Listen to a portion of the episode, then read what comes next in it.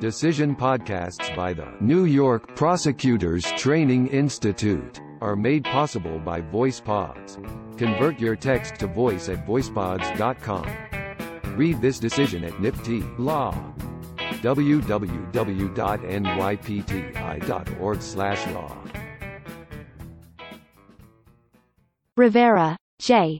The sole issue on this appeal is whether the trial court's denial of defendant J.L.'s request for a jury instruction on voluntary possession, in connection with a third-degree criminal possession of a weapon count, constitutes reversible error. We conclude that the evidence supported the jury charge and the error warrants a new trial on this count. Defendant was tried on charges of criminal possession of a weapon and unlawful possession of marijuana. Defendant was 17 years old when he was arrested and, if his version of the underlying events is believed, although he was in the wrong place at the wrong time, he was not in possession of a weapon. According to the prosecution, defendant was criminally liable for constructive possession of a gun because he had dominion and control over the bedroom where the gun was found. Defendant maintains that he did not live in the apartment and was a temporary guest with no prior knowledge of the gun, and that he discovered it unintentionally in the moments after he was shot, before leaving to get assistance.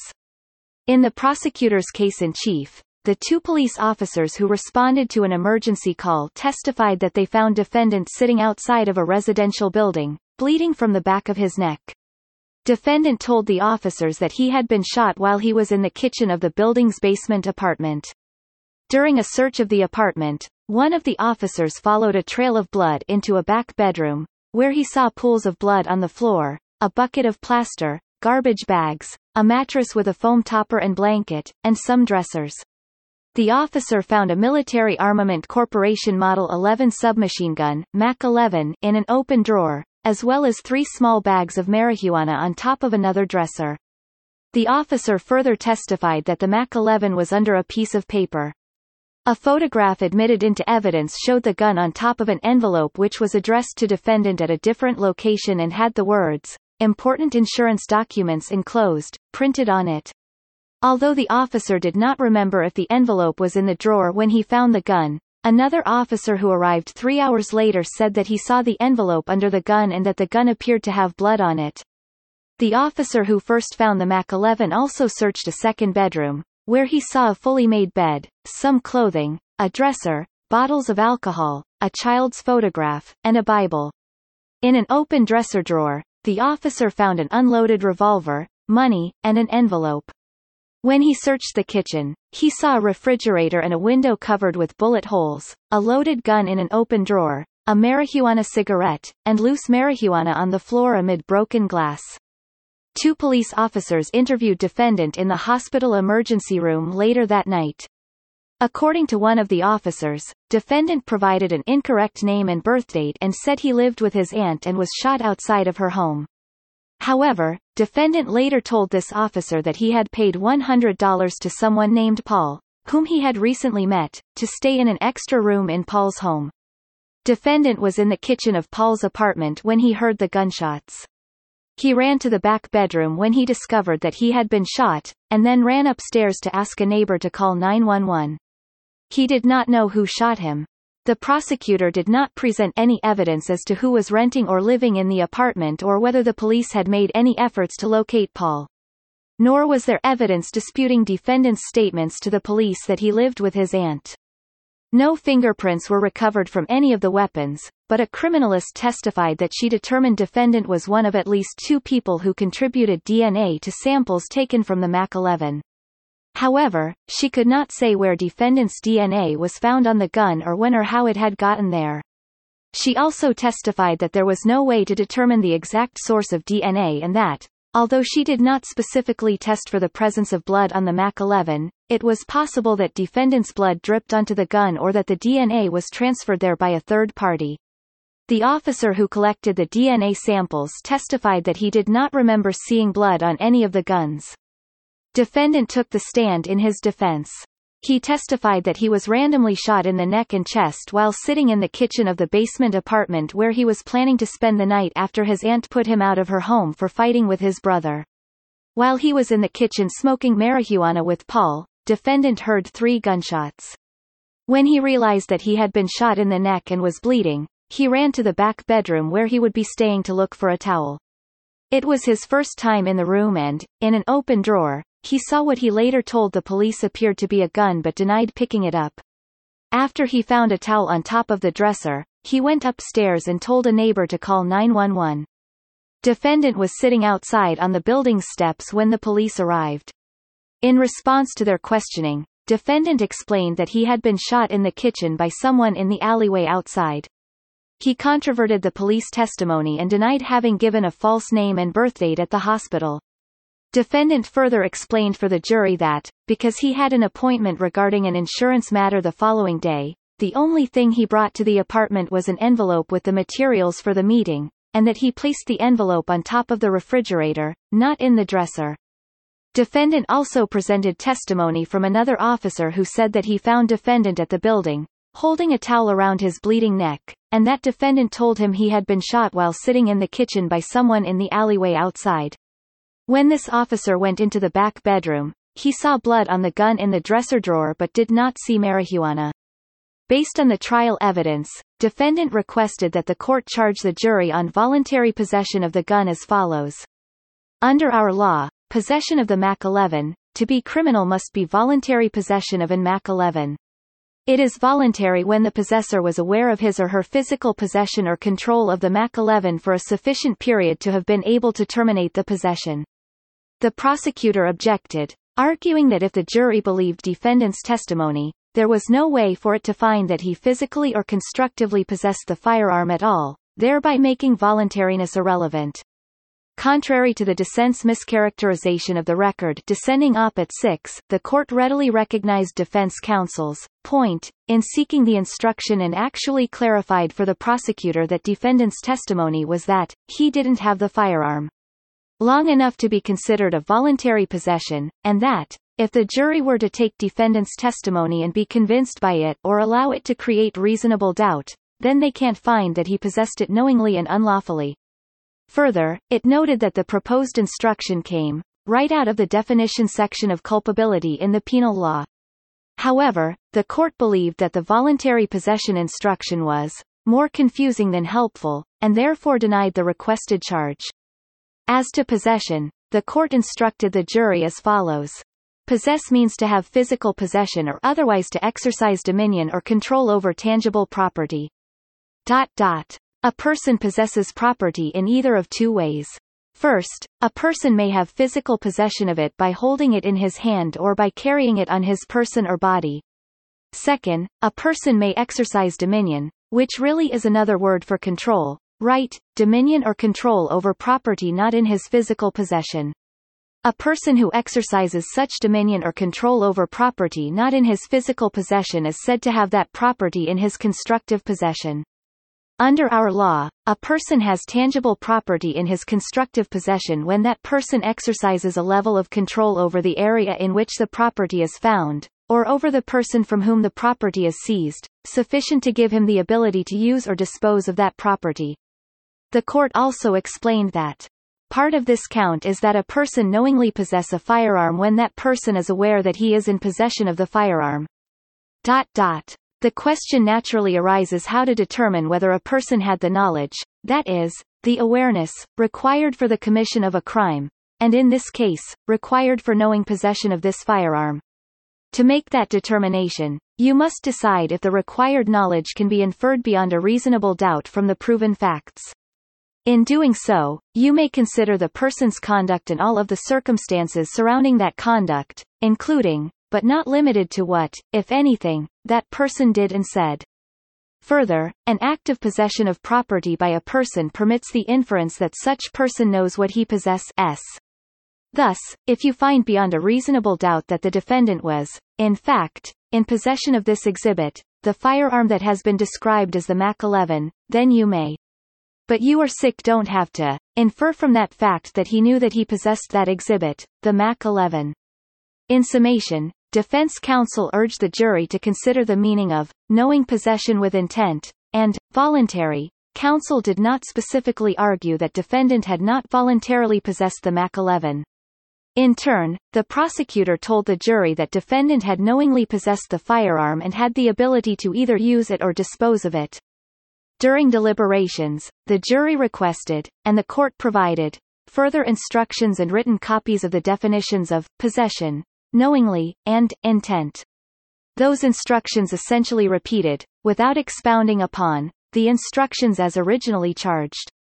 The jury acquitted defendant of fourth-degree criminal possession of the loaded firearm found in the kitchen and second-degree criminal possession of the MAC-11 with the intent to use it unlawfully against another but convicted him of third-degree possession of the MAC-11 and unlawful possession of marijuana.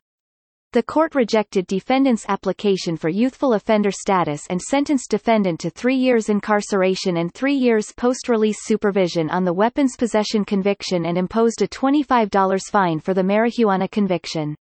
The appellate division modified and, as so modified, affirmed and remitted the matter to Supreme Court for a new determination of defendant's application for youthful offender status and resentencing People v. J.L.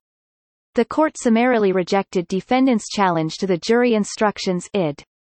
At 524. A judge of this court granted defendant leave to appeal. Defendant limits his appeal to challenging his conviction of third-degree possession of a weapon. He argues that the trial court erroneously denied his request to instruct the jury on voluntary possession because there was a reasonable view of the evidence that, to the extent he possessed the weapon at all, such possession was not voluntary. Defendant contends that the error warrants a new trial on this count. Defendant is correct on both points. A trial court must instruct the jury on, the material legal principles applicable to the particular case, and, so far as practicable, explain the application of the law to the facts. Corporal 300.102. The charge, must be tailored to the facts of the particular case, People v. Baskerville, including instructing the jury on expanded statutory definitions when necessary People v. Medina. In determining whether to issue a particular instruction, the court, must view the evidence adduced at trial in the light most favorable to the defendant, People v. Zona. The charge must be given if there is evidence reasonably supportive of the defense, even if there is other evidence which, if credited, would negate it, People v. McKenzie. A jury charge that ignores the factual contentions of either the prosecution or defense, cannot be countenanced, People v. Bell. After considering the record, most favorably to defendant, our task is to determine, whether the trial court's charge to the jury was adequate, Padgett. If, on any reasonable view of the evidence, the fact finder might have decided, in defendant's favor had it heard the requested charge, the failure to charge constitutes reversible error, only when there is, no reasonable view of the evidence that would support a finding of the tendered defense, is the court, relieved of its obligation to submit the question to the jury, People v. Watts. Put another way, if there is a reasonable view of the evidence that supports the defense, regardless of evidence to the contrary, the court is without discretion to deny the charge, and error in this regard requires reversal and a new trial. Here, viewing the evidence in the light most favorable to defendant, as we must, evidence admitted at trial supports defendant's requested charge on voluntary possession. Third-degree criminal possession of a weapon must be knowing and voluntary Penal Law Section 265.02. See also People v. Saunders. The corpus delicti of weapons possession. Is the voluntary, aware act of the possession of a weapon, People v. Pearce, of course, the possession of a weapon, which is meant as a knowing and voluntary one. The charge given to the jury, when read in its totality, was inadequate because it failed to explain that the jury must return a verdict of not guilty if it found defendant knowingly possessed the gun, albeit for an insufficient period of time to terminate the possession. In other words, if the jury found that defendant's possession, physical or constructive, was so fleeting that he did not have time to affirmatively end the possession, then the possession was involuntary. While the court defined possession that is, knowing, it did not define possession that is, voluntary. Rather, to communicate the element of voluntariness, the court relied on its explanations of constructive possession of the area where the gun was found and the requirement that defendant had knowing possession, i.e., an awareness of the gun. But the charge on constructive possession and awareness did not address the temporal aspect of voluntary possession. As the court itself explained, defendant requested the charge to allow the jury to find that he did not have the gun in his possession for the requisite period of time, that is, long enough to be considered a voluntary possession. Defendant correctly argues that the trial evidence was reasonably supportive of the view that even if he had knowing and constructive possession of the MAC-11, such possession was not voluntary. A reasonable juror could have found that defendant, then a 17-year-old, was shot in the neck while in someone else's home, and, in the frantic moments afterwards, while searching for a towel to staunch the bleeding, came close enough to the drawer to both see an object that he thought looked like a gun inside it, and to transfer his DNA to the weapon by bleeding on it even though he may never have touched it. Viewed in the light most favorable to defendant, this evidence supports a finding that he had constructive possession of the MAC-11, by virtue of his access to and control over the room where it was found, and that this possession was knowing once he became aware of the presence of the gun, but also that his possession was not voluntary, given that it lasted for only the brief period between when he ran into the bedroom and saw the gun in the dresser and when he left the bedroom. That defendant's primary defense may have been that he lacked constructive possession altogether because he did not have sufficient dominion and control over the bedroom in the first instance does not alter our conclusion that defendant was entitled to the voluntariness charge. Furthermore, there is no support for the prosecution's suggestion that a defendant's concession of knowing constructive possession is a prerequisite for a jury instruction regarding involuntary possession McKenzie. The existence of evidence that appeared inconsistent with the asserted defense of involuntary possession does not lead to a different result.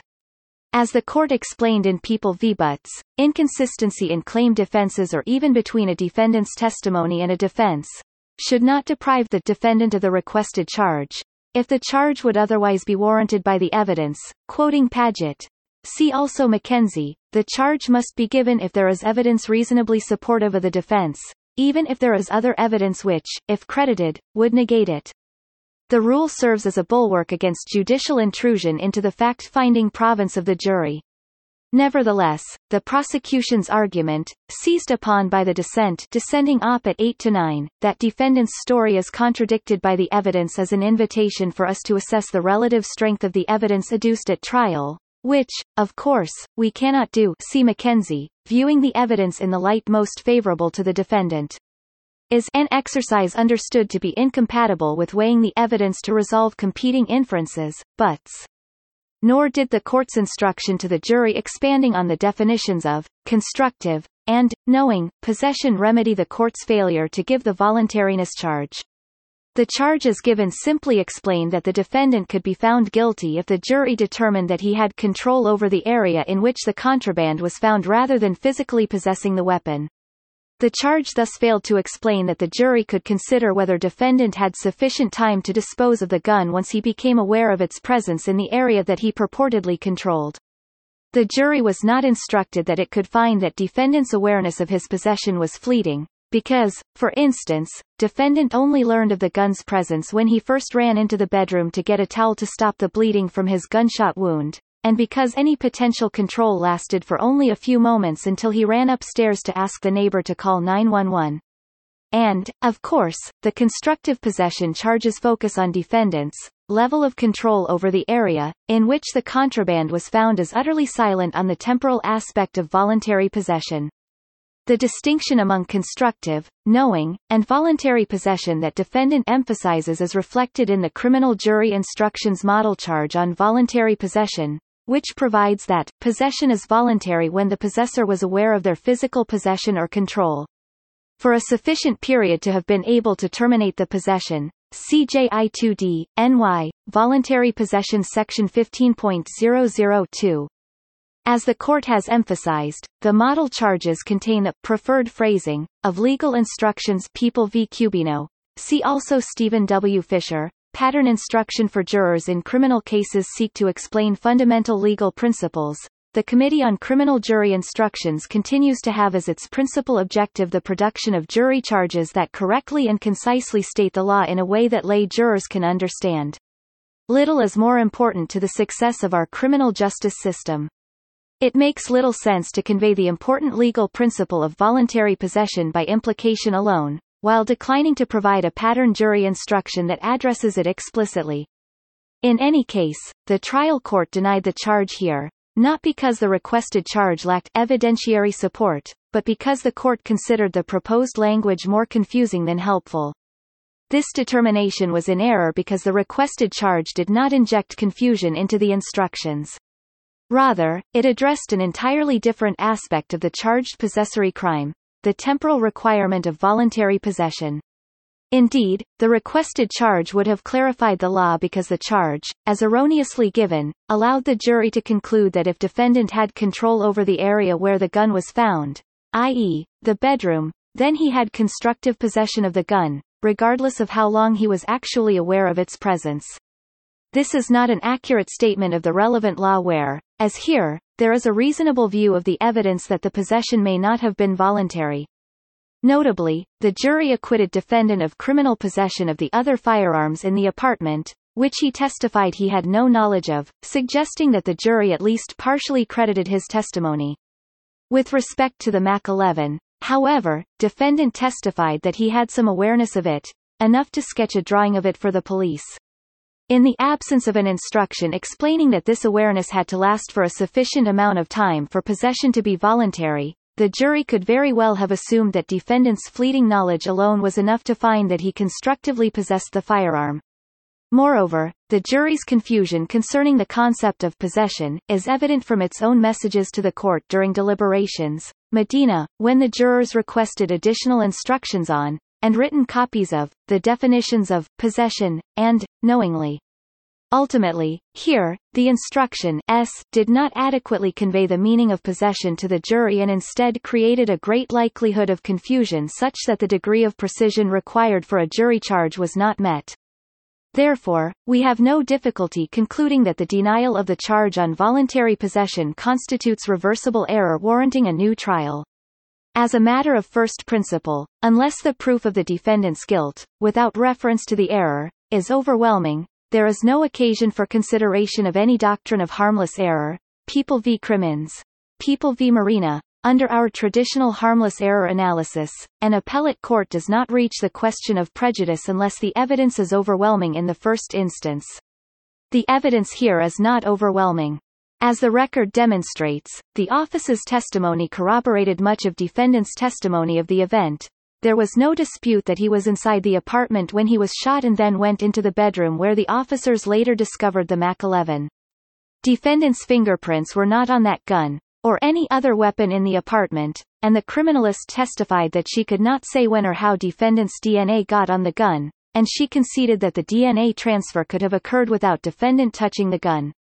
At least one officer testified that he saw blood on the gun. This evidence supported the view that defendant's blood may have dripped on the gun as he was looking for a towel. Defendant's age at the time of the shooting, evidence that he was smoking marijuana and suffered a serious gunshot wound moments before running into the bedroom, and that he was interviewed at the hospital while undergoing treatment were all factors that a jury could rely on to explain minor inconsistencies in his statements, rather than confirming his consciousness of guilt. Moreover, the prosecution presented no evidence that defendant lived at the apartment or that he was the sole tenant. The envelope found in the bedroom was addressed to defendant at a different Brooklyn address, supporting his claim that he did not reside in the apartment and that his stay at the apartment with Paul would be short-lived. That interpretation of the facts was also supported by the officer's testimony that the bedroom with the Mac 11, where defendant ran while looking for a towel and where he said he would have slept that night, appeared unlived in, perhaps even under construction, and contained no evidence of a permanent tenant, in stark contrast to the other bedroom, where officers found a fully made bed and personal possessions. In sum, a reasonable juror could have credited defendant's testimony and concluded that he had constructive, knowing, but not voluntary, possession of the gun in question for a brief moment. Thus, the jury should have been instructed regarding the definition of voluntary possession, and the failure to so charge was not harmless. Accordingly, the appellate division order insofar as appealed from should be reversed and a new trial ordered on the count of criminal possession of a weapon in the third degree. Order insofar as appealed from reversed and a new trial ordered on the count of criminal possession of a weapon in the third degree. Opinion by Judge Rivera. Judges Stein, Fahey and Wilson concur. Chief Judge DiFiore dissents and votes to affirm in an opinion in which Judges Garcia and Feinman concur. Decided December 17, 2020. Decision podcasts by the New York Prosecutors Training Institute are made possible by VoicePods. Convert your text to voice at voicepods.com. Read this decision at NYPTI Law. www.nypti.org/law.